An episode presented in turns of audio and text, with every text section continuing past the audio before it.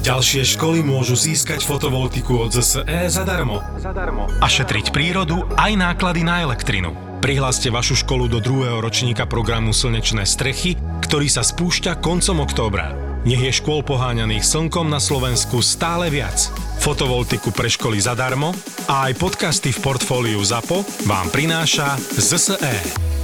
Všetky podcasty ZAPO sú nevhodné do 18 rokov. A vo všetkých čakaj okrem klasickej reklamy aj platené partnerstvo alebo umiestnenie produktov, pretože reklama je náš jediný príjem.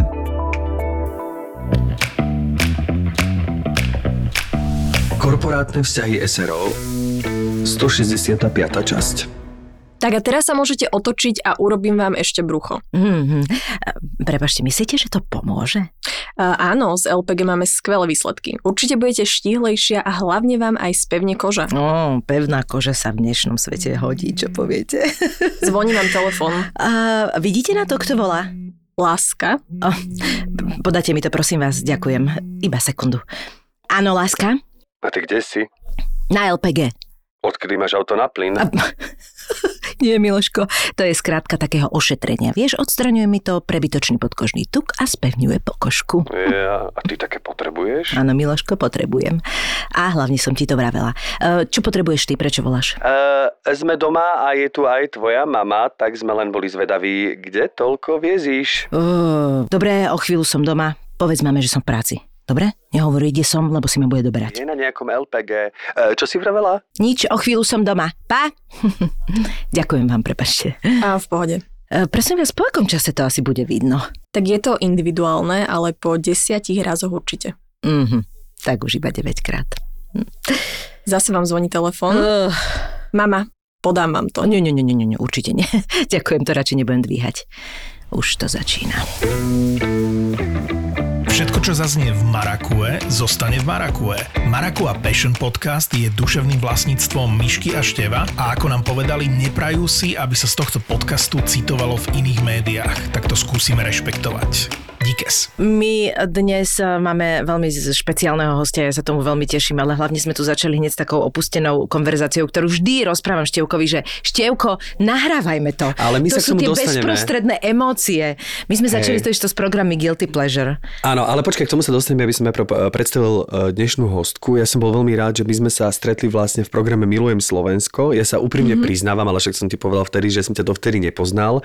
Od toho momentu som ťa začal followovať a musím musím povedať, naozaj to teraz hovorím úprimne, že ak e, nejaké príspevky mi niečo dávajú v rámci nejakej, ako to povedať, e, nejakých vedomostí alebo nejakých e, vecí, ktoré ma nejak, sa ma dotýkajú, ale nevyznám sa v nich až natoľko, tak informácie práve hľadám v tvojich rielskách, ktoré za mňa ako lajka musím povedať, že naozaj idú oveľa vec do hĺbky ako mnohé iné v tejto problematike. Ja si to veľmi vážim, tieto slova a veľmi ma to teší.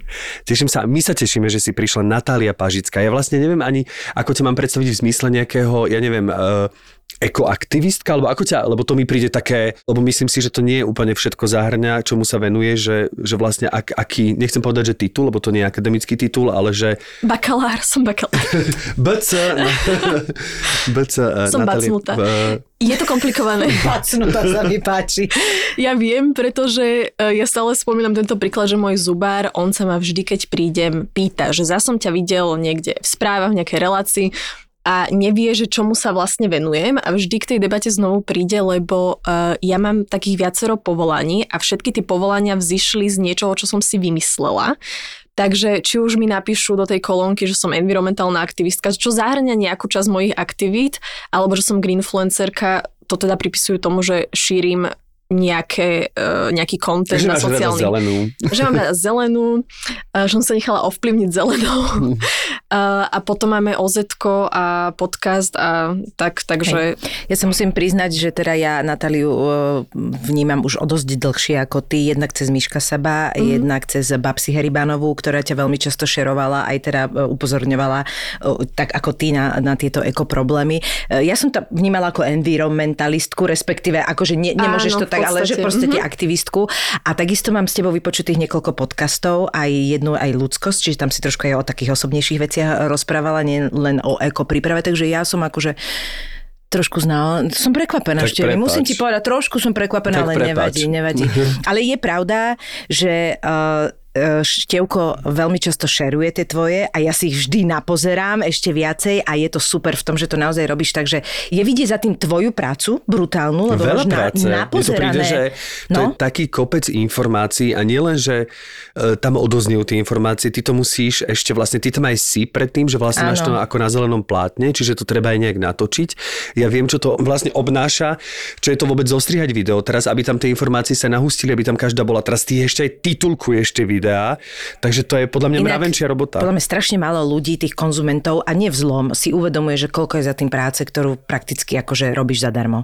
Robíš zadarmo. Akože je to súčasť tvojej práce, asi ťa to niekde obohacuje, dávať, posúvať to ďalej, ale je to naozaj, že podľa mňa mŕte, mŕte roboty, lebo ja keď vidím, že ty tam naozaj pracuješ s číslami a zháňaš si tie informácie, tie štatistiky a všetko a potom nájdeš ten spôsob a tú formu, aby si nám to podala ďalej, aby presne ten konzument, ktorý swipuje na tom Instagrame brutálnou rýchlosťou, ostal pri tom a pozrel si, je akože veľká vec. Takže to, to je, A že zároveň super. si treba uvedomiť, že kvalitné informácie sa šíria pomalšie ako dezinformácie, lebo to Áno. nie je také atraktívne. Presne tak. Jednoducho toto, myslím si, že toto by sme si mali niekde, aj keď uh, zavadíme o nejakú pikantnú informáciu vlastne v nejakej hlave chemicky spracovať, že vždy to, čo je šťavnaté, čo trošku ako keby sa vymýka, čo popiera niečo, to sa šíri, lebo to je nám ľuďom vlastné, že to oveľa viac sa v tom vieme bahniť a to sa šíri oveľa rýchlejšie. Tak ako ako keď niekto drbí. naozaj Mhm. mm-hmm. vlastne veci, ktoré v, v konečnom dôsledku sú veľmi prozaické,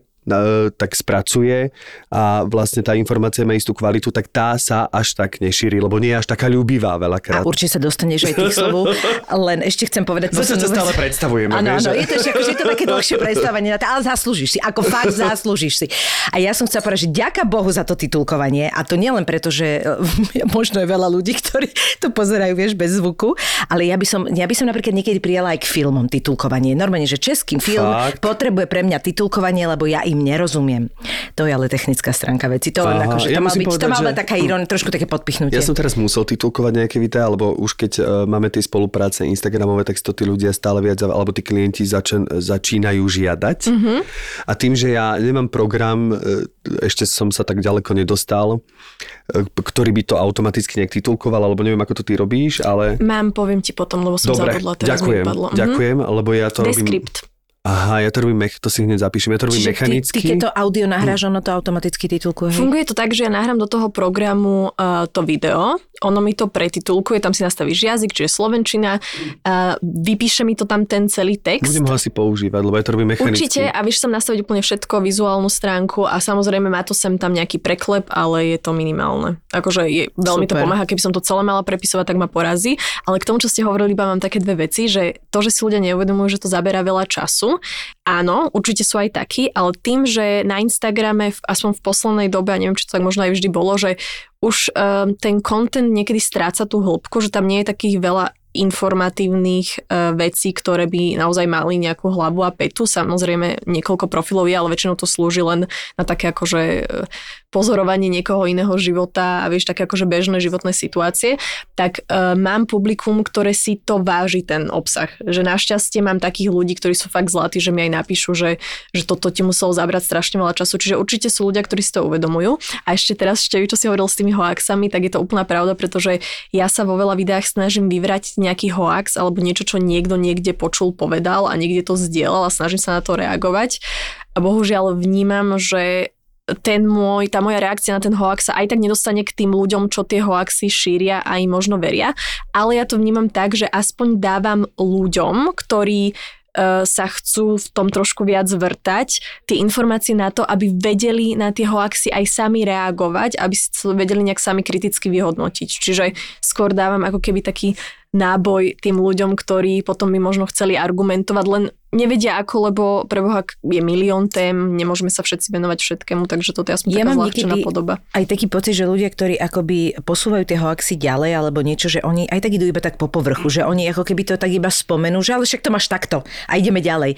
Že vlastne ako keby ani sa nezamyslia nad tým, že posúvajú nejakú vec, že to, a to je asi kritické myslenie, pochopiteľne, ale že, že ja mňa niekedy pocit, že ich sa to vlastne ani nedotýka, že to je len taká akoby tradovanie tej veci ďalej, vie, že posúvanie. A tak že je to také... atraktívne, no a veľakrát je tam to cetrelo CV, že ja chcem napríklad povedať, že ako náhle, že si vlastne neuvedomujú aj ľudia, ktorí sa verejne vyjadrujú, začnem, či sú to herci alebo proste e, ľudia, ktorí povedzme na verejnosti niečo rozprávajú a sú to verejné osoby, až teda musím spomenúť v neposlednom rade aj politikov. A repovú scénu a repovú scénu, tak si neuvedomujú, že keď niečo povedia, že mnohí ľudia to proste berú ako, že to tak je. Ja musím povedať, že keď, e, a to je iba raz, alebo nerad sa bahnem v politike a naozaj čím viac, tým menej ma to baví, musím povedať.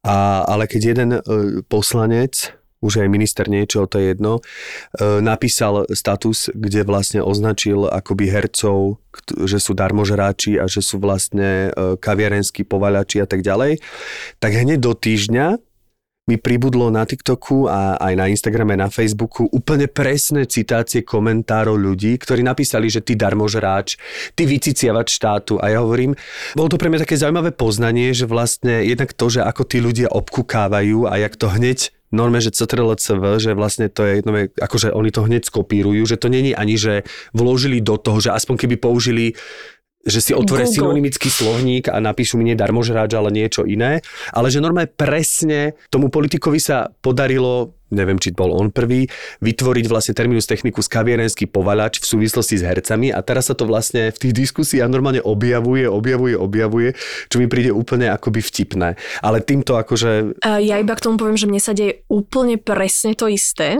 Keď bol pán, ktorý mal byť nominovaný za ministra životného prostredia, tak on spomenul niečo skrz eh, ohľadom klimatickej krízy presne tie isté argumenty, ktoré on spomenul v nejakých politických reláciách, mi ten nasledujúci týždeň pribudali pod fotkami, e, pod rilskami. A boli také argumenty, ktoré sa dajú vyvrátiť, že v priebehu mne to trvalo 10 minút, niekomu možno pol hodinu tým, že sa tým témam venujem, ale je to, akože nemusíme memorovať všetky čísla a všetko v hlave, ale to už naprvu počuje, že to bude strašná blbosť. No je to hlavne ukážka toho, aký vplyv to má na ľudí. No. Čo je dosť hrozné, keď si zoberieš, že toto má takýto vplyv a potom vlastne tí ľudia nie sú ochotní venovať 10 minút tomu, aby si to vyhľadali alebo je sa snažili si to vyvrátiť alebo skonfrontovať. Je to, no, je, je to a bohužiaľ je toho teraz viac a viac a, a je to náročné. Hej, no len ako tomu voči tomu nejakým spôsobom nie že bojovať, ale že, že či si uvedomiť, že nemali by sme a priori alebo dívať sa na každú správu, že v prvom rade neveríme, alebo, alebo čo je napríklad tvoja teória na to, že ako vnímať vôbec správy ako také, aby sa nikto neurazil, aj keď sú od zdroja, ktorý považuješ za relevantnejší ako ten iný, ale že vôbec ako, ako vnímať správy, ako vnímať informácie, ktoré sa k nám dostávajú. Tak asi je to v kontexte toho, že sleduje možno informácie, ktoré sa týkajú tém, ktoré ma zaujímajú a tým, že to dlhodobo sledujem, tak si už nejak viem mám nejaký všeobecný prehľad v tých témach, takže už si viem ceca vyhodnotiť, vieš, nejak tie informácie.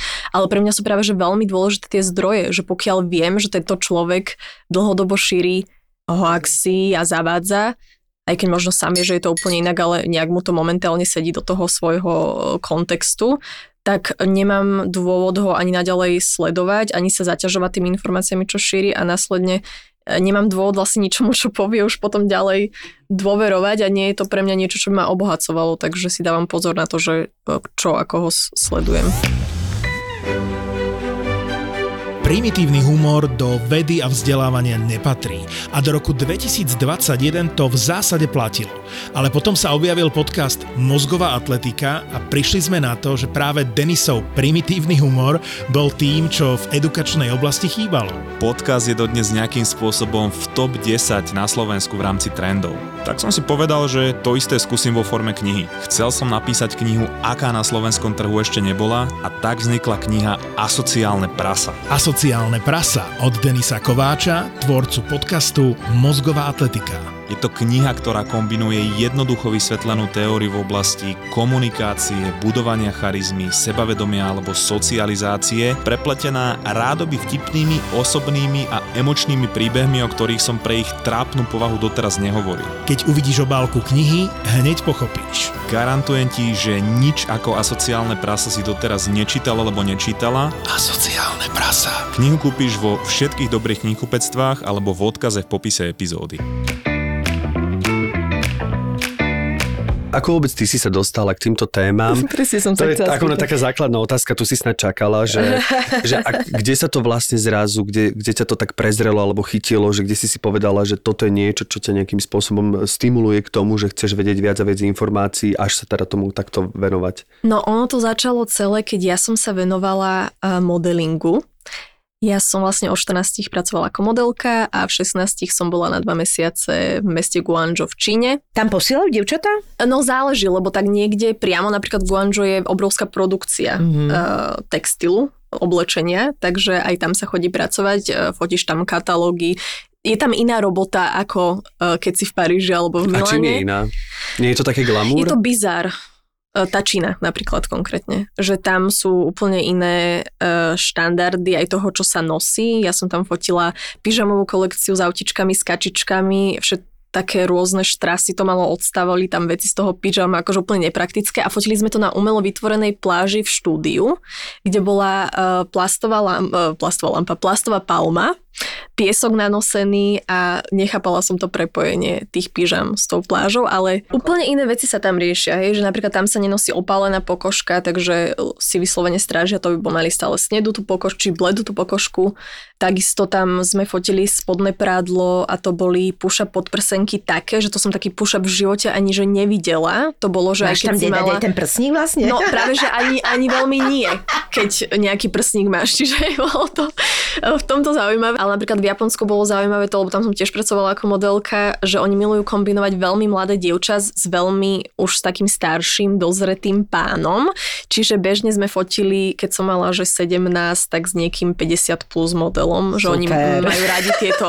Wow. Čiže iný kraj, iný mrav. Áno, doslova. Ale, uh, čiže ja som tam teda pracovala ako modelka tie dva mesiace. A A, to tam, bolo aké veľké mesto asi? Pre... No to som chcela povedať, že oni mi povedali, že ja pôjdem do takého menšieho čínskeho mesta, tak ja som si zobrala so sebou šampón aj sprchový gel, lebo ja som sa bála, že si ho tam nebudem mať kde kúpiť, takže som trepala normálne veľké balenie v kufri, zabalené fóliou, aby mi to náhodou nevytieklo. So sebou tam a potom prídem a tam na každom uh, kroku nákupné centrum. Takže to bolo, že na Čínu malé mesto, ale bolo to väčšie určite ako Bratislava. Ako hovoríš, Tevko, pocitovo si mala, po, že väč- väčšia Bratislava. Áno, ale šampón a gel sprchový som mala, takže Si si prežila som tieto, bola som vybavená. A e, oni vlastne využívajú e, európskych alebo vôbec akoby e, neazijských modelov často vo svojich kampaniách, alebo ako to tam funguje? Aj tam trošku prišlo to, že ten štandard krásy je vlastne ten európsky a biely. Takže keď sa nad tým zamyslíme, tak je to vlastne veľmi smutné.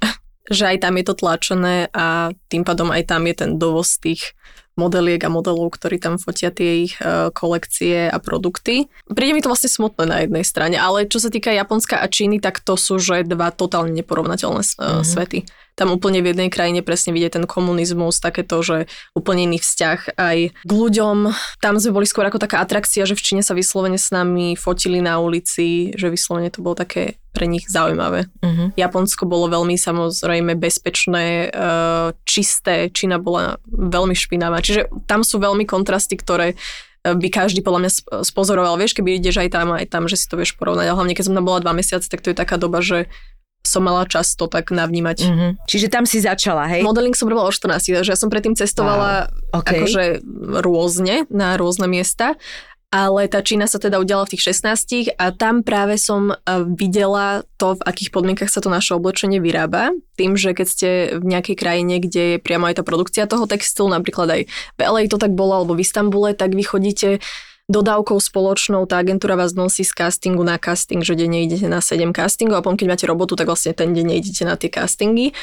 No a oni nás donesli do obrovskej fabriky, kde normálne bolo bežné, že my sme chodili väčšinou na vyššie poschodia, núdzovým vchodom, východom, kde nás čakal manažment. Väčšinou to boli takí starí pupkatí muži, ktorí sedeli za nejakou lavicou, stolom a obliekli nás do tých vecí, každý dali nejaký ten outfit, či už to bolo to pyžamo napríklad, každá si to obliekla a potom uvážili, že ktorá sa im na to fotenie prehliadku hodí najviac. Ale raz nás nechali prejsť priamo tou fabrikou a to je ten moment, ktorý si tak doteraz pamätám, že to bolo hrozné, lebo na jednej strane tie šičky pracovali, akože tej haly, na tej druhej ležali vedľa tých uh, šiacich strojov niektoré tam mali veľmi, veľmi malé deti, akože batolata.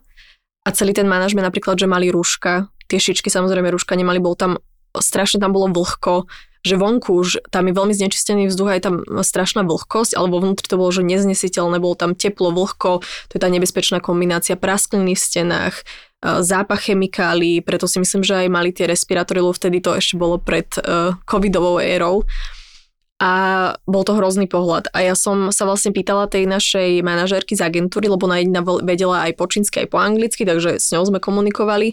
A jej som sa vlastne opýtala, že prečo tam tie šičky ostávajú, keď my sa všetci ponáhľame domov, lebo my sme prišli ako jedna z tých posledných um, agentúr na ten casting a ona mi len tak povedala úplne s takou rovnou tvárou, oni emócie úplne inak prežívajú uh, ako my, lebo ja som tam napríklad mala celkom vážnu nehodu, uh, autonehodu s kamiónom a um, nám odvetila z našej agentúry, že nám nezaplatí rengen, pretože ona na druhý deň ide do Hongkongu na nákupy. Takže tie peniaze, čo mala vybraté, už mala pripravené do toho Hongkongu a že nám nezaplatí ten rengen nemocnici.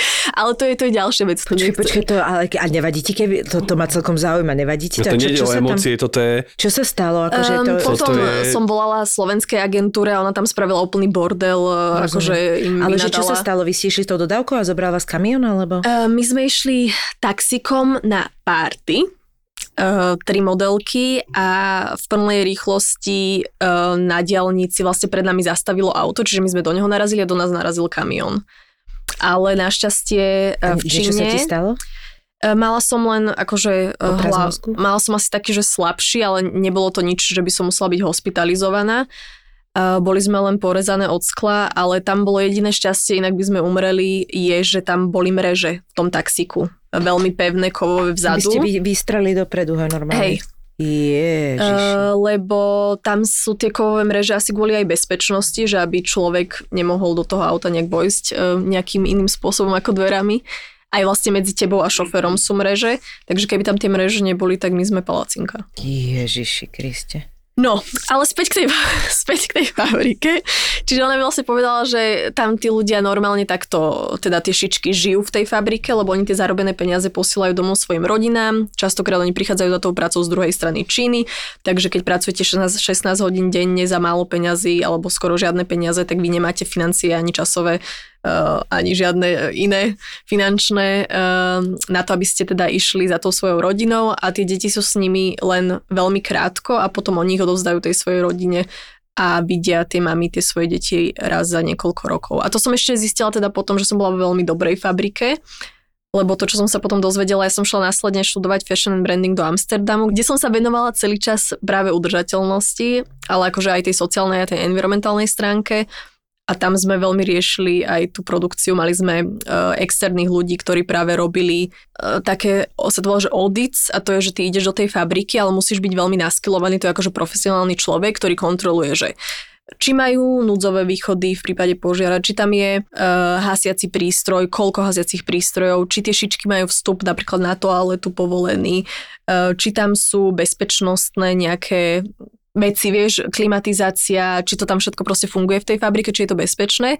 Mali sme aj takýchto ľudí, ktorí nám externe teda dávali chodiť prednášky a tam to sa nestačí človek diviť, že čo tí ľudia už len vymyslia, aby napríklad, že zač- začne horieť a oni tie šičky zavrú v tej fabrike, aby radšej zhoreli, aby neukradli z tej fabriky náhodou to oblečenie, že to im napadne alebo že dokonca, že keď sú poistky na strojoch pracovných, a to sa deje aj v Európe, to nie je len, že krajiny globálneho juhu, tak oni odistia tie poistky, aby tí ľudia, väčšinou sú migranti, napríklad z Etiópie, ktorí teda pracujú s tým strojom, aby mohli pracovať rýchlejšie, tak oni odistia tie poistky, ale potom hrozí a často sa stáva, že im to odsvakne prst, že je to vlastne nebezpečné potom ten stroj používať. Kriste, pane. Že ten priemysel je fakt taký zapeklitý. No, takže v skratke. Čiže skratke toto, keď takto. si videla, tak si sa proste rozhodla, čo si, uh, odišla si z modelingu, alebo to by si urobila aj tak, alebo a začala uh, si sa tomu vyslovene venovať, že ťa to tak pohltilo, že to je čas sa No bol to pre mňa cestu. šok, len ten príbeh je taký dlhý a nechcem to zachádzať úplne do detailov, lebo od 16 ja som potom na vysokú šla, ja som mala dva roky voľno po strednej škole, že som sa ešte venovala modelingu, takže tam bolo akože nejaká dlhá periodicita, lebo ja som si v tej Číne myslela, že on sa to týka len tých škaredých vecí, čo my fotíme v tej Číne. Že ja som si myslela, že to len tie škared, lebo my sme chodili do tých fabrík, kde sa vyslovene produkovali takéto tie pyžama. Ja si myslím, že to sa týka iba tých Áno, to škálov. sa- Pekné sa šijú úplne inak. to je zlaté. Pekné šiušičky, majú v ruke šampanské. Nožičkou si tak búchajú do toho šiaceho stroju. Že jak som si bola, že my sme iba také škaredé veci nosili. A vieš, niekomu sa to možno páči, vieš, sranda, hej, super. Ale v tom veku ti to nedojde, lebo ty žiješ v tej predstave, že u nás tie veci fungujú. Že ty vidíš, prídeš do toho obchodu u nás v nákupnom centre, to je pekne zavesené návešie, ako ho vieš tam v tých ich Mhm. obchodoch častokrát to bolo fakt, že iba tam bol taký, že bordel by som to nazvala. Mhm. Tak logicky mi to proste vyplynulo, že to sa asi týka len, vieš, Číny. A ja som ani neriešila, že kde sa naše oblečenie, ktoré nakupujem v našich nákupných centrách. neriešil. A vtedy hlavne neboli na Slovensku, ja si dovolím povedať, že možno ani nebol po slovensky napísaný článok, ktorý by sa týkal textilného priemyslu, lebo len v zahraničí tých článkov bolo, že minimálne. Ale toto ma fascinuje, prepač teraz, lebo mm-hmm. ja som videl také videá, je taký vlastne tiež, dá sa povedať, že environmentálny alebo environmentalista, ktorého followujem na TikToku, neviem teraz presne ako sa volá, mm-hmm. ale ten pra- priamo bol v Bangladeši a ukazoval tam vlastne takú, že toto bola vlastne rieka a teraz tam nie je rieka, ale vlastne je tam rieka zo šiat, lebo tam sú vlastne nahádzané odpady tých šiat, ktoré sa tam vlastne, e, no jednoducho, ktoré je stratový materiál, ktoré tam proste sa vyprodukujú. Ale chcem sa opýtať, že teraz, ak môžeš, alebo do akej míry vôbec môžeš hovoriť konkrétne, lebo teraz ma to naozaj zaujíma mňa ako števa, že ktoré sú to značky, alebo to sa vôbec môže komunikovať, že ktoré... Komunikuje, alebo, alebo, Natalka to hovorí často. ale aj, aj, aj že ktoré značky, background. akým spôsobom si môžeme vyberať, že akým spôsobom sa môžeme tomuto nejakým spôsobom vyhnúť, že ktoré sú minimálne tie značky, ktoré naozaj vieš, že sú vyrábané za, za ľudských podmienok, alebo ako sa to naučiť rozoznávať. Globálne odevný priemysel je jeden z mála priemyslov, ktorý nemá jedinú reguláciu, ktorá by sa nejak globálne toho priemyslu týkala. To znamená, že najlacnejšie ty ako vieš vyrobiť to oblečenie je a mať z toho čo najväčší profit samozrejme, je keď budeš úplne ignorovať environmentálne a sociálne podmienky, v akých ty to oblečenie vyrábaš. Takže tie značky, hociakú zodpovednosť, ktorú by mali mať, lebo často sa vyhovárajú, že my tú fabriku nevlastníme, tým pádom nemáme uh, zodpovednosť za tých zamestnancov, čo je strašný alibizmus. Tak toto funguje, že tie značky to všetky takto robia. A pokiaľ teda je nejaké malé percento značiek, je to menej než 1%, ktoré teda považujeme za udržateľné, a tie naozaj majú dôkazy o tom, že sa snažia či už po environmentálnej alebo po sociálnej stránke a to sú značky, ktoré majú certifikáty. Ktoré sú to, alebo ktoré v tých našich nákupných strediskách nájdeme, ktoré z ktorých si môžeme vybrať a vieme, že že je to aspoň za akých takých podmienok. Práve mňa hnevá aj Natalka to mala také video raz o tom, že vlastne to, čo Teda, ma na tom celom, povedať. mm-hmm. celé na tom hnevá, je to, keď nás klamu. Vieš? Lebo to si aj také malé, lebo jedna vec je, už vedie, že to je trendy a potrebujú podporiť tie obchody a oni vlastne začínajú na to oblečenie dávať tie výsačky toho, ako to neprešlo tým ako to prešlo tým, ako si dávajú pozor. A ty vlastne si tam aj vtedy dokazovala, že to sú proste blúdy. A to ma štve, lebo keď uh, ja svedome urobím rozhodnutie, že idem do tej značky a kúpim si tam niečo a viem, že tie podmienky nie sú bohvie aké. OK, je to moje nejaké rozhodnutie, je tam strašne veľa vplyvov, faktorov, mm-hmm. prečo to urobím alebo nie. Ale keď ja mám pocit, že som vlastne dobre urobila, Áno. lebo tá značka ma klame a vlastne musela by som si až takto veľmi dohľadávať veci ako ty, aby som zistila, že to tak nie je, tak to už je taká nadpráca, že to väčšina tých ľudí neurobi. A, to toto úplne- ma štve. Áno, áno, to je logické, že to neurobi, preto vlastne teraz je tá aj nová legislatíva od Európskej únie, kedy im bude hroziť až 4% a viac ročného príjmu v tej danej krajine, kde sa ten greenwashing udeje. Tie značky budú musieť teraz dokazovať, eh, že tretia strana im bude musieť overovať tie informácie, ktoré oni o sebe tvrdia. A takisto to budú musieť mať podložené nejakými vedeckými dátami, že to nebude Takže za chvíľku že... tie výsačky zmiznú, predpokladám, z väčšine toho oblečenia. ono tom, je, to, je to zase celé komplikované. Zasa uh, niektorí boja aj toho, že tie značky už budú mať že nulovú motiváciu niečo vôbec robiť, keď už o tom nebudú vlastne Aha, môcť rozumiem, klamať to je a rozprávať, že logické, je to mhm. marketing a robí to z nich kvázi dobré značky. A to sa vlastne volá, volá ten greenwashing, že oni promujú, že robia nejaké environmentálne a sociálne pozitívne veci, čo nerobia. Alebo robia, že oproti tomu, čo robia bežne, tak vlastne nerobia. A, potom človek má uh, pocit, že si kúpuje niečo pozitívne. Napríklad uh, fast fashion značky ako Zara, H&M, ďalší si založili vlastnú iniciatívu, lebo oni vlastne nesplňali žiadnu certifikáciu, tak oni si založili, založili niečo, čo nazvali iniciatívou, lenže ono sa to správa ako certifikácia, pretože to máš normálne takú tú pečiatku na tej vysačke. A volá sa to, že Better Cotton Initiative, alebo teda, že lepšia bavlna. A to tam všade má, že ty máš vlastne pocit, že si kúpuješ niečo certifikované, Lenže ľuďom už nedojde, že certifikácia a iniciatíva je niečo rozdielne a že tá ich vymyslená iniciatíva, ktorú si oni založili medzi sebou, tie fast fashion značky, je len, aby mohli udržiavať to status quo, ktoré momentálne je. To je to, že my ideme všetci po povrchu a stačí Aha, nám rozumiem. toto a Čiže máme. oni si tak, hej, hej, oni si tak vytvorili, Ale- že akože my sa tu navzájom kontrolujeme, že je to OK, Áno, ale vlastne nie je to kontrola zvonka, je to len, že oni medzi sebou a tým, že sú v nejakej Vymyslenej. vymyslenej e, v nejakom tábore, v nejakom týme, tak vlastne, že je tam viacero značiek, tak tým ako keby za to ručia a majú pocit, a aby vytvárali v ľuďoch dojem, Akože, že... ja chápem veľakrát aj to, že, oni, mu- že ten marketing nejako funguje. A napríklad, keď som videla, že ja neviem, niečo sa nepredáva a teraz presne urobí takéto, že sa tomu dá, uh, že normálne to treba predávajú za 20 a oni teraz dajú, že to stojí 30 a dajú tam, že tento týždeň zľava a dajú mm-hmm. to dopredu na ten stojan a zrazu sa ten sveter, ktorý sa nepredával 2 roky, predá v priebehu týždňa. To je marketing. OK, to berem. Aj toto Ale- je marketing. Aj toto je marke, ale to, čo ma hrozne hnevá, je napríklad, mne strašne sklamalo to, jak som zistila napríklad, že to Agentem, ktoré robilo to, že zbierali tie šaty, mm-hmm. ktorému som ja normálne, že uverila, jak taký úplný trapný konzument. A potom som zistila, že to vlastne vôbec nie je pravda. Lebo aj to, myslím, aj toto si mala, nie? že sa tam zaoberala, Aha. že kam to vlastne ide. To zozbierané oblečenie, ktoré sa nosilo do uh, HMK, to bolo ale neviem, či to stále funguje. Bolo to kopec rokov dozadu. To sa ma napríklad, to, to sa ma napríklad dotklo, lebo dva, toto to mi som ja prišlo... dokonca nosil. Uh, toto, Áno, mi, toto mi prišlo také, že to, ma, to sa ma tak ako dotklo, lebo tomu som ako tak uverila, prišlo mi to ako veľmi pekný nápad. My Vieš, že... chceme veriť, že uh, Nerobíme. chcú robiť dobro. Áno. Ale nedá sa robiť dobro, keď jediné, na čom ti záleží, je profit. To v angličtine sa to volá, že také, že 3 pečka, a to je, že people, profit, planet, alebo to, že ľudia, planéta, peniaze, alebo to profit. A to by malo byť, že v súlade, ale nie je. A to je ten problém, že jediné, čo ťa zaujíma, je ten profit, si proste na trhu, kde tým stakeholderom, tým tvojim, tí, čo vlastnia a podieli v tvojej firme, tak ručíš za to, že tá firma bude prosperovať a stále rásť.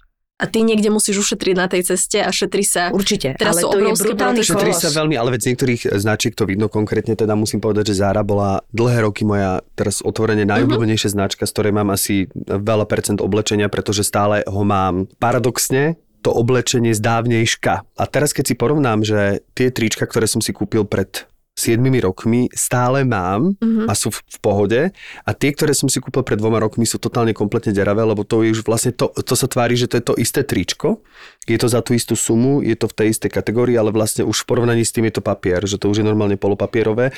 A teraz keď som bol v Miami, tak som išiel do tej Zary, lebo ja som mal také svoje, že vždy keď som bol v nejakom cudzom meste, povedzme, že som bol v Krakove, tak som si vždy niečo v tej záre akoby priniesol, také, mm-hmm. že na pamiatku v súvislosti s, to, s toho mestom. Že naozaj toto bola značka, na ktorej som si tak akože, že tu som si tak išiel, že to, lebo ja som v tomto veľmi konzervatívnym mm-hmm. zmysle, že nemám prehľad.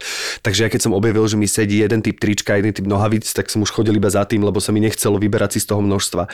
A teraz keď som bol v Miami, tak som zistil, že to už vôbec, že už to nie je moja značka, lebo jednak ja si tam už neviem, čo vybrať, to, sa, to všetko vyzerá jak v rece zemákov, lebo vlastne tá moda sa úplne posunula, že vlastne také tie pekné vyformované, elegantné Zara trička už neexistujú. Mm. A keď som si myslel, že v Miami nájdem niečo iné, tak som tam našiel len také tie veľké, široké, také, že vlastne je úplne jedno, či si kúpiš S alebo L, lebo vyzerá to ako v rece zemiakov a, a tie nohavice, aj som mal pocit, že sa dívam na jeden typ trička, v jednej veľkej predajni a je jeden typ nohavíc. Že vlastne vôbec nevidím, že mm-hmm. počkajte, môžete ma niekto, môžem niekoho zastaviť a opýtať sa, že nemi ukáže rozdiely, lebo asi ich nevidím. Kvalita oblečenia klesá, pričom ľudia, ktorí vyrábajú to oblečenie, nedostávajú viac zaplatené. Lebo jedna vec je cesta toho oblečenia, kým sa to dostane do toho obchodu. Je problematická, hej, environmentálne, sociálne, moderné otroctvo. Ľudia fakt niekedy pracujú vlastne, že donútením, že sú predaní. Tam e, ľudský život v tomto nemá, že absolútne žiadnu hodnotu.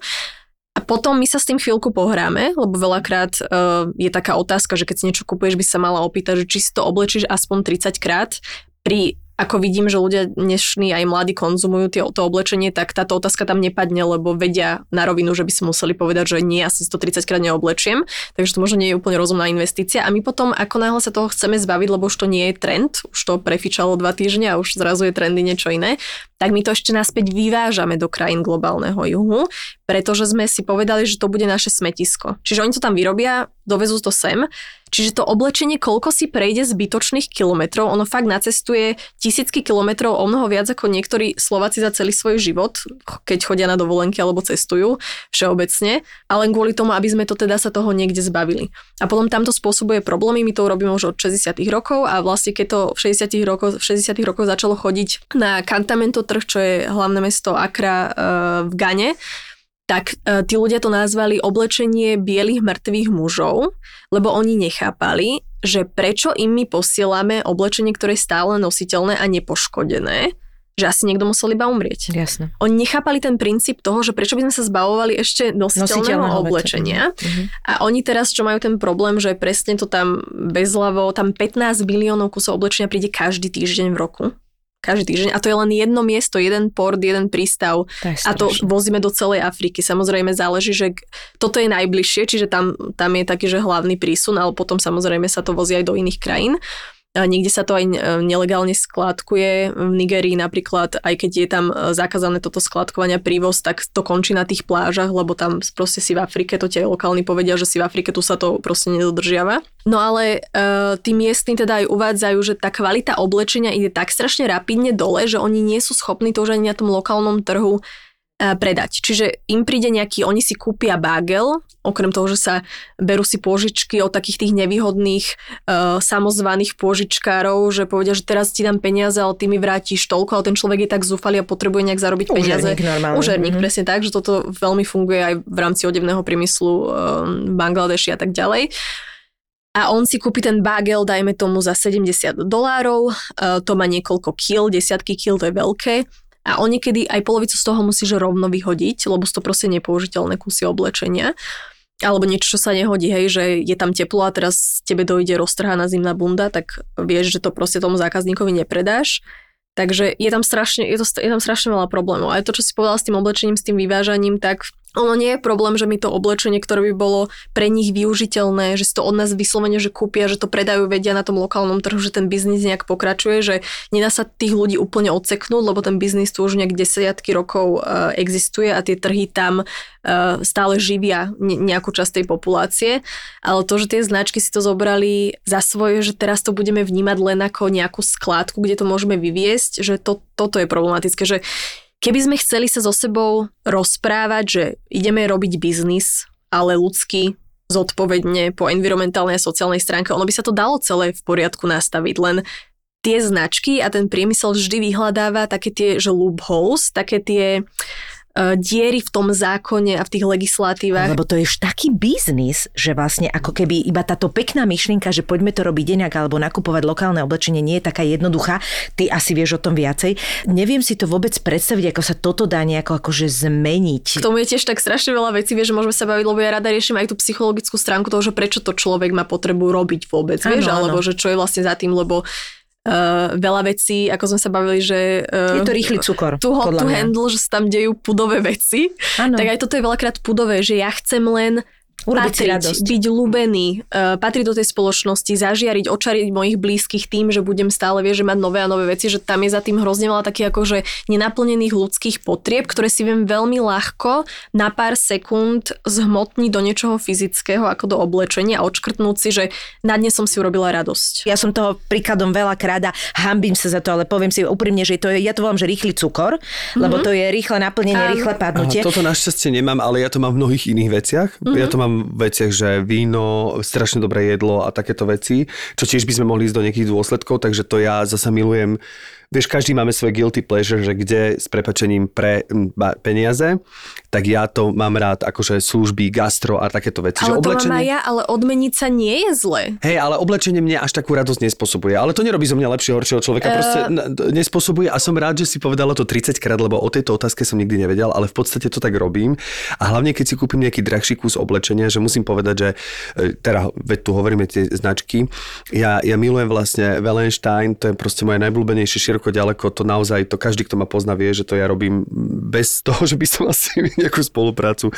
Cel, celú rodinu som vlastne akoby zásobil týmito bundami, pretože som zistil, že tá bunda je možno drahšia na ten prvý pohľad, alebo prvý ten, že môže stať 300 až povedzme 500 eur, ale ja už teraz viem, že jednu z nich, mám dve, jednu z nich už mám 3 roky a jednu mám 10 rokov. 10 rokov a na tú bundu by ste to nepovedali. A to je, ja to kúpim aj preto, lebo ja som vlastne, tá bunda je do minus 30 a je ve, vetrorezistentná a odráža dažďové kvapky a neviem čo. Ja vždy som to spravil tak, že keď som si ju kúpil, tak stála teda 500 eur pred tými 10 rokmi, čo bolo pre mňa akože obrovský, mm-hmm. stále je, ale mm-hmm. predy to mhm. bolo ešte, že mega peniaz, lebo už aj ty za tých 10 rokov tých 500 eur niečo iné, ako bolo pred 10 rokmi. A ja som dva dní z toho nemohol spať, že som si kúpil takúto drahú bundu a potom som sa začal hrať takú hru, že každý deň, keď som si ju obliekol, tak som delil tú čiastku. To znamená, že, Presne, že, som si povedal, povedať. že som si povedal, že dobre, už ju nosím 10 deň, to znamená, ako keby som každý deň zaplatil 50 eur. Je to stále veľa. Potom som ju mal, povedzme, 30. E, deň a povedal som si, že fúha, tak toto som a vlastne pamätám si keď, lebo dovtedy som to počítal, keď som už mal stýden tú bundu, to už bolo na nejakú, myslím, že štvrtú zimu, už to bolo, keď som mal stýden, povedal som, že wow, a teraz vlastne som za ňu zaplatil za každý deň nosenia 5 eur, akoby za prenám, že to už nie je také zlé. A to má ako túto hru, ale potom som sa už nehrala, že psychologicky mi to veľmi pomáhalo prekonať tú Šialenú mini čiastku. traumu Mhm. tej šialenej čiastky Mhm. a teda nakoniec sa to vyplatilo. Samozrejme, nie všetky prípady končia takto pekne, ale teda túto bundu mám desiatým rokom.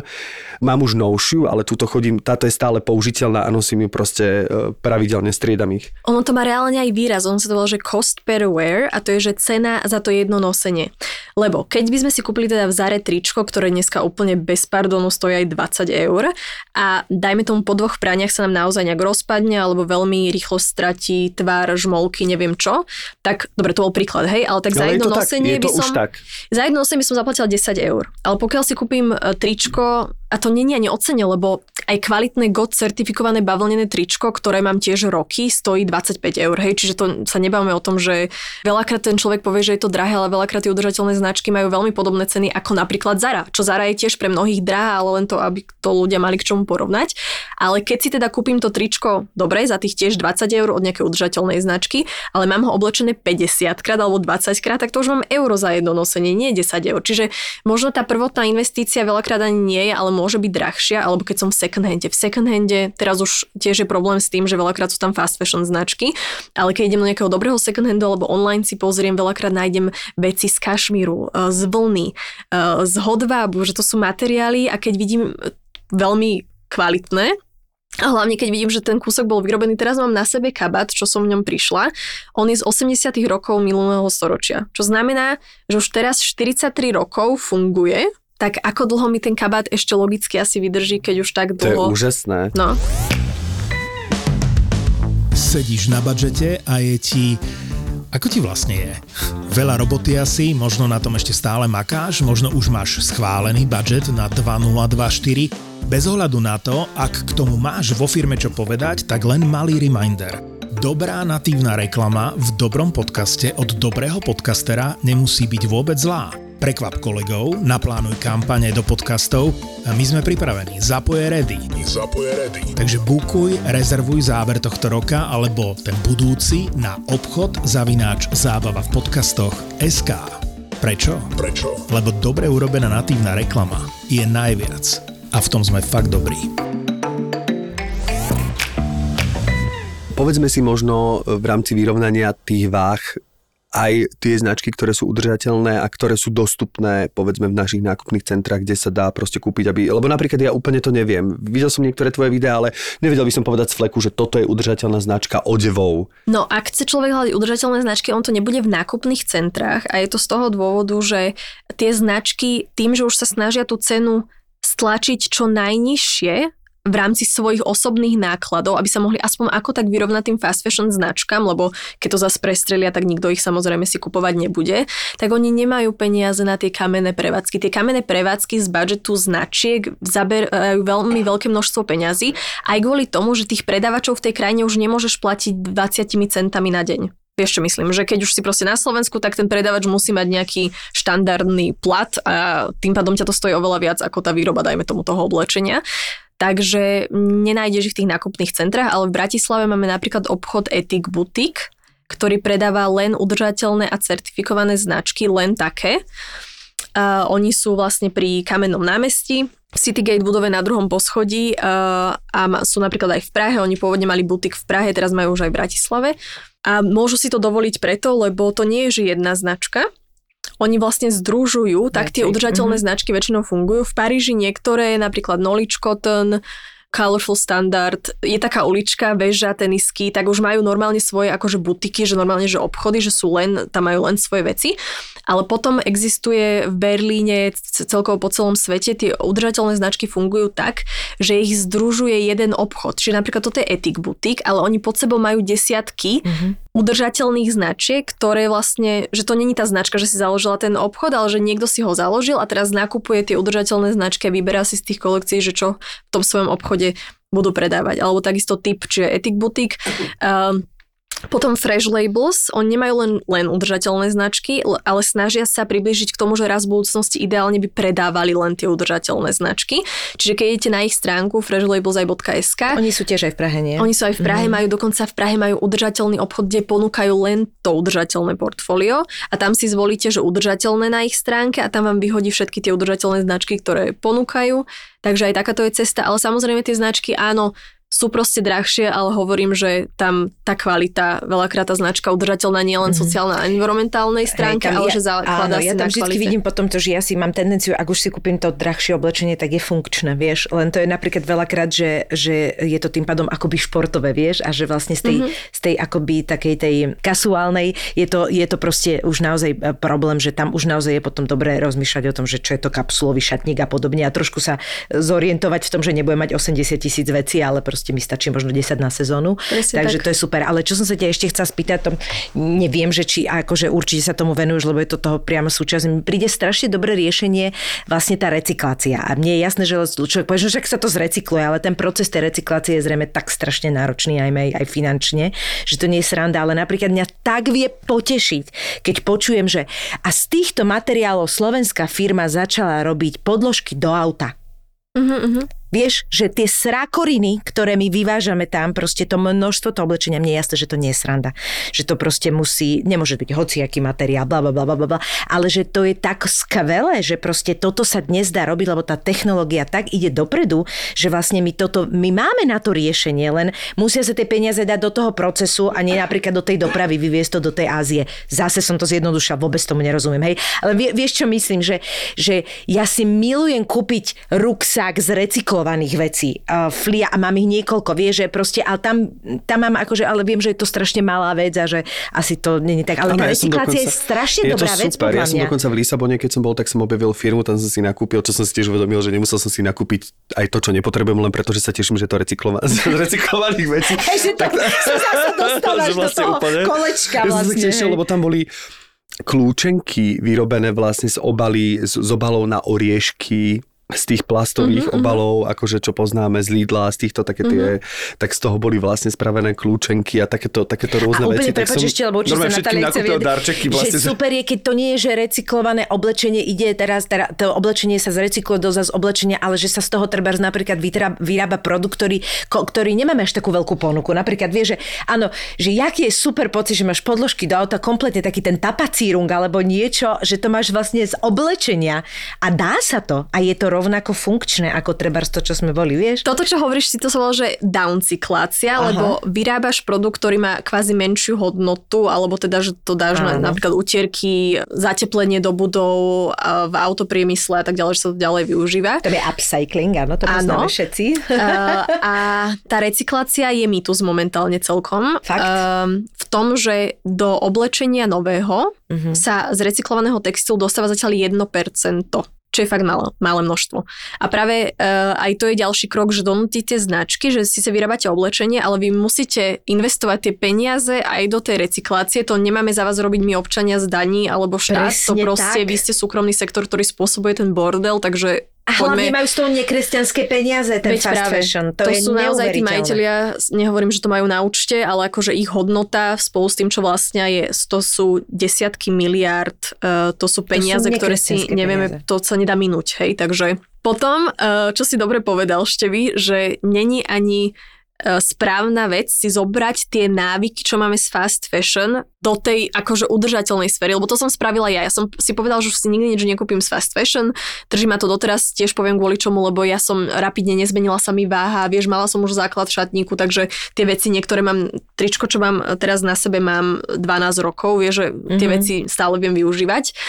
A ja som šla do sekáčov. A ja mhm. som sekáčo chodila s igelitkami domov. Keď bol za 1 euro textil house na konci mesiaca, som ano. mala, že všetko, čo sa mi páčilo, som si domov odnesla. Čiže to nesprávne správanie, závislácké, Ti ostalo som, mi ostalo, som to presunula na nejaký iný zdroj a to tiež nie je riešenie. Čiže najprv sa treba spomaliť. Ja som to spomalenie mala, že som si povedala, že si rok nič nekúpim. E, kúpila som si za ten rok asi dve veci, lebo sme mali školskú značku našu, čo sme sami vyrábali veci a som chcela mať akože dve veci na pamiatku, čiže to som si kúpila, ale inak som si fakt vydržala, že nekúpiť wow. a vtedy som, to bolo normálne, že uh, jak ideš na odvykačku. No a kde sa ti to prehodilo, mi povedz. Prehodilo sa ti to niekam?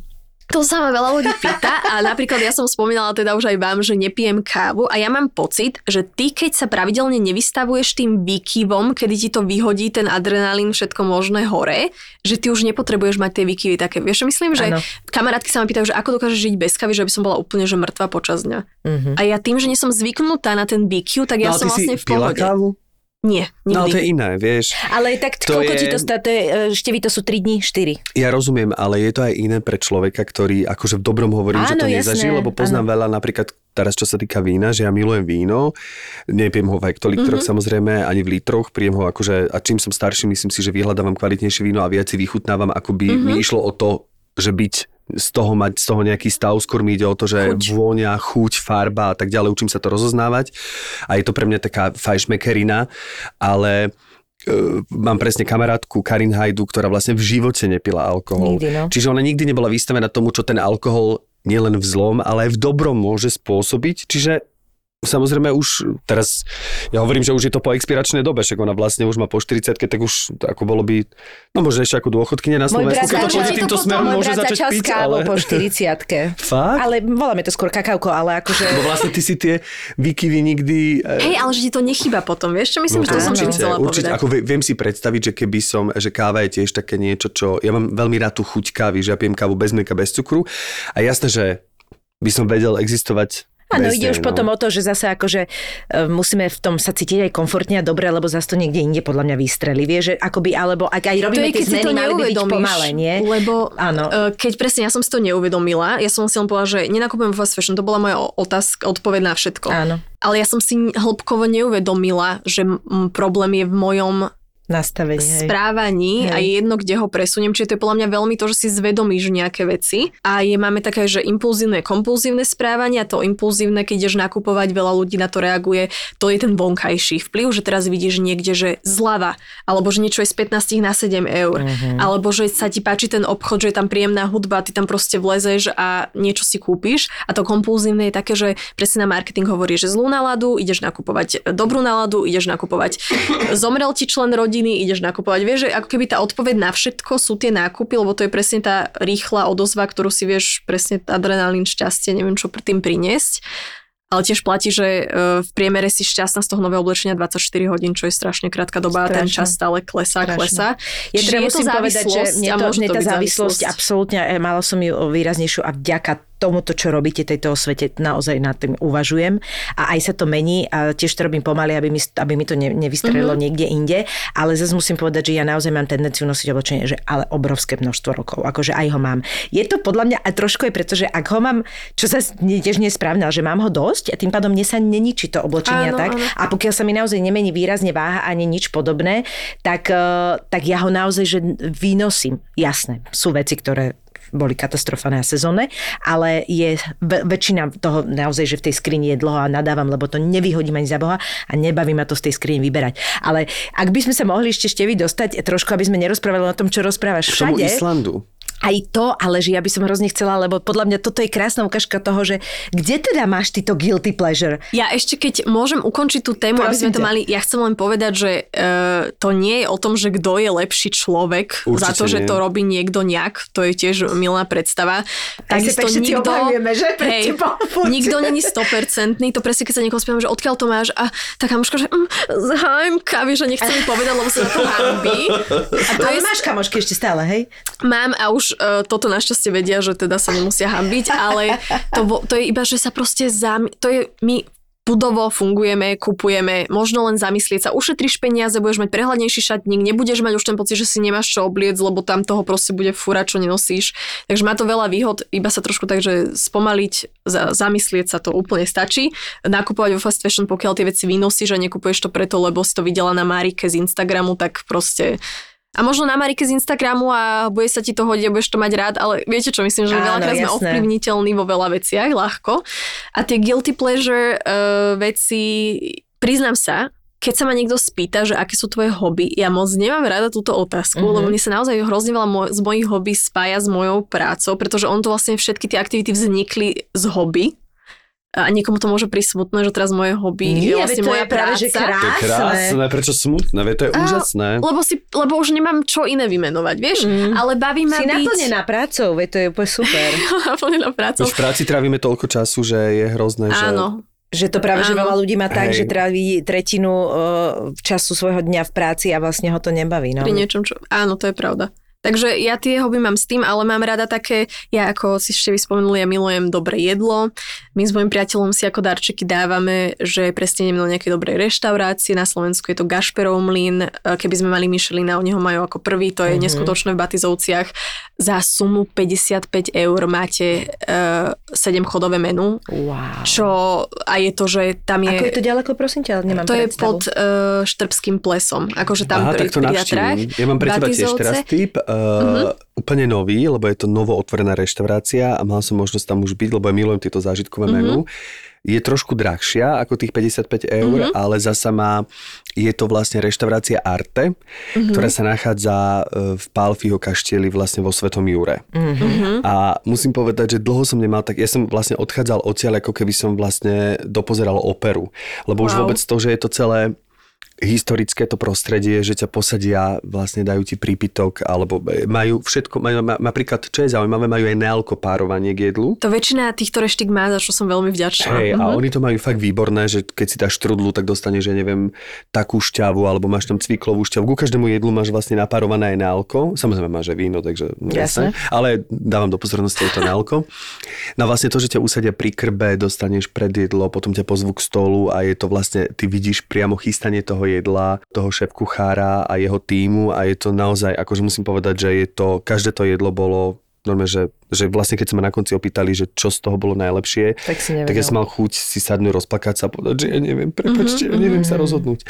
Takže odporúčam reštaurácia Arte uh, Určite Palfio pôjdeme. Kaštiel. Teraz napríklad sme boli mesiac a pol na Islande, tak tam sme tiež vlastne, čo sú tam dve Michelinové, teraz už sú tri, boli dve Michelinové reštaurácie, tak uh, sme ich navštívili. Ľudia si veľakrát spájajú, že Michelin, ja som si niekedy myslela, že tie reštaurácie poprvé, že je to nezaplatiteľné a po druhé, že to je také, že si rozmaznaný a už nevieš čo s peniazmi, tak akože tam ideš, ale tie reštaurácie veľakrát aj my si také vyberáme, oni podporujú ten lokálny biznis, uh, to polnohospodárstvo regeneratívne, tých najlepších farmárov, ktorí sa snažia o nejaké Áno. organické pestovanie zeleniny, je to sezónne, je to založené na nejakých lokálnych receptoch, ktoré vlastne pretrvávajú tie receptúry, sa generačne vie, že dedia posúvajú, takže uh, tie vlastne koncepty to sú správne, veľmi lebo ty pekné. máš variť eh, sezóne z toho, čo teda je, tým pádom to máš najčerstvejšie, tým pádom to má najlepšiu chuť a tým pádom dosahuješ aj tie fantastické výsledky. A hlavne to máš podľa mňa filtrované, lebo to je jak vo všetkom, že keď si môžeš vyberať zo všetkého, tak nevieš čo vlastne. Áno, a najhoršie, keď má reštaurácia menu prepojení. 300 vecí, lebo vlastne tým pádom vie, že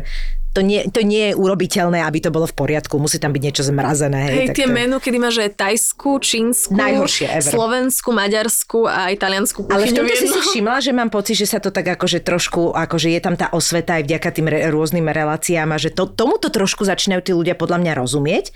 Aj tí, čo robia tie reštaurácie, že naozaj sa zamerajú na niečo a majú 10 vecí, ktoré sú schopní urobiť v dobrom stave a s tým oblečením to je také pomaličké. No teraz dokonca už nie je, že fast fashion, už vznikli aj ultra fast fashion značky. Keby ste sa čudovali, že to môže zájsť ešte ďalej, tak môže. To je napríklad Shein, e, čínska značka, ktorá teda ale targetuje, e, smeruje teda na naše trhy, nie na čínske. Oni boli najpredávanejšou značkou minulý rok, normálne predbehli za. Primark alebo tieto? Či to... Nie, oni sú, To teraz majú prvý obch. Oni tisícky nových outfitov, e, tých kuskov majú každý týždeň na webe nových. Takže tam to ide, že už brutálnou rýchlosťou. A oni aj rozdávajú, teraz je taká hra, že zbieraš nejaké tekvičky a dostaneš kredit 200 eur na nákup oblečenia u nich zadarmo, že oni už úplne, že prekročili Wow. všetky morálne nejaké stopky, ktoré ešte ako tak niekto niekde mal. Ja sa chcem ešte spýtať teda na ten, na ten Island, že čím vám Mhm. mm-hmm. učaroval, keď sa tam vlastne takto že ja keď som s tebou komunikoval a dohadoval tento podcast, tak som si neuvedomil, že ja som vlastne na Slovensku vtedy a vtedy, lebo som vlastne potom na Islande, čiže ty už taká dvojdomová? No, my teraz bývame v Prahe, ale stále chodíme na Slovensko, lebo moje aktivity, aj čo máme oz že pomáhame, tak, tak je to primárne celé e, zamerané na Slovensko. Ale e, chodíme e, na také, že dlhšie dovolenky a nie je to, že dovolenka, my odtiaľ aj pracujeme. Takto. Ja som pochopila, že aj to cestovanie môže byť taká tá závislosť, že sa tam naozaj ideš len odfotiť a že si odškrtneš, že si tam bol. A, a mám pocit, že to cestovanie naberá takýto trošku smeru nejakých ľudí, že potrebujem ísť do Paríža, aby som sa odfotila s Eiffelovkou. Mhm. A ja som vlastne pochopila, že mne vyhovuje byť na jednom mieste, kde som rada, to ak ideš ku babke, vieš, na chatu. Takže presne mám takéto miesto, ten Island, že tam vždy chodíme k nejakým, teraz sme boli u lokálnych ľudí, sme bývali mesiac a pol, uh, oni mali zlaté. konskú farmu a tam sme vlastne u nich boli. Čiže ich podporujete, zároveň máš ten dlhší zážitok z nejakého miesta, kde ti je Áno. dobre, hej? A iba úplne bežné veci, že ráno si idem proste zabehať, potom ideme na výlet k vodopadu, na Ale túru. odfotila si sa s koňom, hej? S koňom, s koňom som, koni som same fotila, lebo tam tie islandské kone, to je nádhera. Alebo že len zbierame počas dňa zima? čučoriet. Takto, ja od malička mám problém s teplom. Moji rodičia ma vždy nutili chodiť na letné dovolenky a vždy som si myslela, že letná dovolenka znamená, že musíš ísť k moru a do tepla. A ja som normálne vracala z tepla. Ježiš Že keď bola nejaká vyššia teplota, ja som to mala aj na Slovensku, že keď bolo ultra teplo aj u nás, tak normálne ma museli brať zo školy domov alebo zo škôlky, že som mala žalúdočné také nepríjemnosti, že mi bolo ťažko z toho tepla. A teraz, jak som na tom Islande, tiež som si ale zároveň nemyslela, že som človek, ktorý vyhľadáva zimu, ale na tom Islande je tak veľmi príjemne, že Mhm. Teraz, jak je tu teraz, že je okolo tých 15 stupňov, tak to je vlastne to počasie v lete tam a mne to tam úplne vyhovuje, že dáš si mikinu a nejakú tenkú nepremokavú bundu a v tom ti vlastne, že úplne príjemne ani zima, ani teplo, že ti, je ti proste Mhm. dobre. A teraz cez zimu, a či cez zimu tam nechodievate? Boli sme tam už aj v zime, Lebo Island je jedna z mála destinácií, ktorá ma naozaj láka, ktorú som ešte ako keby nevyskúšal v rámci takých tých Odfotení sa dostupný. pri- Vieš čo, nie práve. Ja ti Ja rozumiem, viem. ja práve mám rád, uh, aj teraz keď som bol v New Yorku, tak ja som bol voľne pohodený a vlastne až večer som si tak povedal, čo chcem na druhý deň vidieť a keď som išiel tým Central Parkom, tak uh, proste nemám rád, keď je limitované niečo časovo, že, áno. že ja si poviem, že toto, toto by som chcel vidieť, toto je blízko seba, a keď niečo z toho neuvidím, lebo to mi Presne bolo dobre, tak mi nevadí, že to neuvidím, lebo radšej si užiť radšej si tú to užijem. kvalitu toho daného a nevidieť tú kvantitu, lebo potom čo z toho máš? To A hlavne presne aj z hľadiska gastronomie a tak ďalej. Milujem to tak akože preniknúť, že tak sa zastaviť, že aha, tu sa môžem nájsť, alebo tuto, alebo vlastne... A to aj vek robí asi, že? sa s niekým aj porozprávam a tak ďalej, že zistím, že, že, že, že to ma tak fascinuje, že, že z každého, jasné, že rožku trošku chce človek, ale presne ten New York som sa snažil tak tam akože tak byť prítomný, že vlastne ten prítomný okamih, že nebolo len od jasné, že som bol aj fascinovaný tým, čo vidím a že jasné, že tie veci z filmov a tak ďalej, že mi to všetko pripomínalo a cítil som také vzrušenie, keď som videl Hotel Plaza, tak som myslel, že sa rozplačem, pritom je to Hotel Plaza, ale tým, že od malička pozeráme vlastne uh, sám doma, tak vlastne som mal pocit, že som sa vlastne dostal do toho filmu. No a keď spomínam filmy, mi vždy na záver, teraz sme sa rozhodli s Myškou, že máme takú mini rubriku takých odporúčaní, takže ak je niečo v rámci filmov alebo seriálov, uh, čo si možno momentálne teraz pozerala, alebo na čo si narazila, čo by si dala ako odporúčanie našim poslucháčom. Čo to handlo? Ale áno, Tým ideme do toho. My sme totiž ešte pred eh, podcastom rozprávali o tom, že uh, aké reality show sme schopní pozerať alebo nie a že niektorí ľudia naozaj vypínajú pri tomto druhu a robím to dobre, je to takéto guilty pleasure.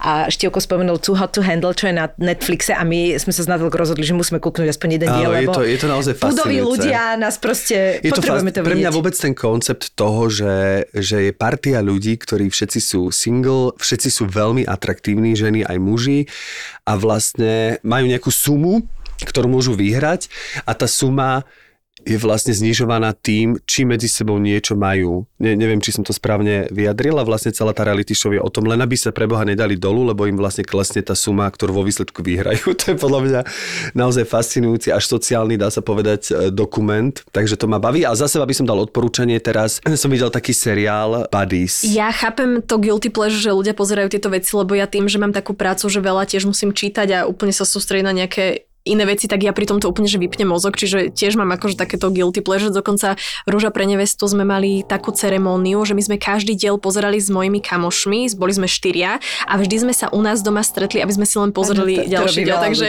no, čiže môže to byť taká príjemné. udalosť. Uh, nemáme veľa zdrojov po slovensky, ktoré by sa venovali textilnému mm-hmm. priemyslu, ale nádherná kniha, som veľmi rada, že zrovna tá sa dostala cez absint, že je preložená, ona je tu vlastne v češtine, cez český absint, volá sa Život na míru dá, sa u nás úplne bežne kúpiť. Priamo od človeka, ktorý po páde Rana Plaza, to bola taká najväčšia nehoda v rámci textilného priemyslu, 2500 ľudí bolo zranený, viac ako 1000 to zomrelo. Uh, on pria, priamo po tej nehode tam išiel a žil tam, akože bol tam s tými lokálnymi šičkami a riešil ich život, ako tam tie vzťahy fungujú uh, v rámci, že zamestnávateľ, fabrika, čo sa tam dejú, aké nehody, ako tam tí ľudia žijú. Čiže je to veľmi také za srdce chytajúce, pekné. A ak to môže byť dokument, dokument, tak na YouTube je to zadarmo The True Cost, pravdivá cena oblečenia. A to bol vlastne prvý dokument, ktorý som videla o textilnom priemysle. E, nám ho pustili na škole hneď prvý týždeň a učiteľ sa postavil pred nás na pódium a povedal nám, že takto funguje odevný priemysel teraz a vy ste ďalšia generácia ľudí, ktorá to bude môcť nejakým spôsobom zmeniť a tento dokument je veľmi silný. Vtedy som si vlastne prvýkrát uvedomila, že to není len to pyžamko s autičkami z Číny, ale že to je aj to oblečenie, ktoré ja podporujem a kupujem si pravidelne. Super. Myši? Úplne super. Ja som si pozrela na tvoje odporúčanie Jaštera. A čo, páčilo sa ti? Výborné. Že? Úplná klasika, ale teda Ako je to v dobe... Justin Timberlake starne, veľmi mi to pomohlo.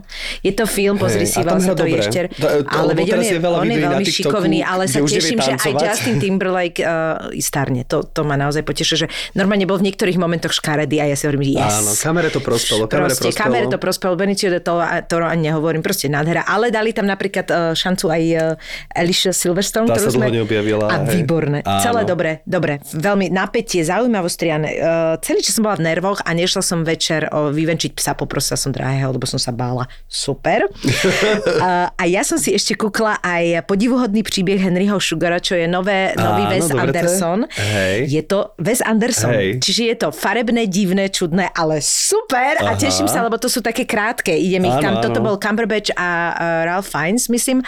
A ešte také Je, akože... tak díky, vidíš, tak idem na to. Uh, treba to vidieť. Je to iné, ale je to, je to, proste, to je tak fascinujúce, že ja sa vlastne zistím, že ja 45 minút mám otvorené ústa.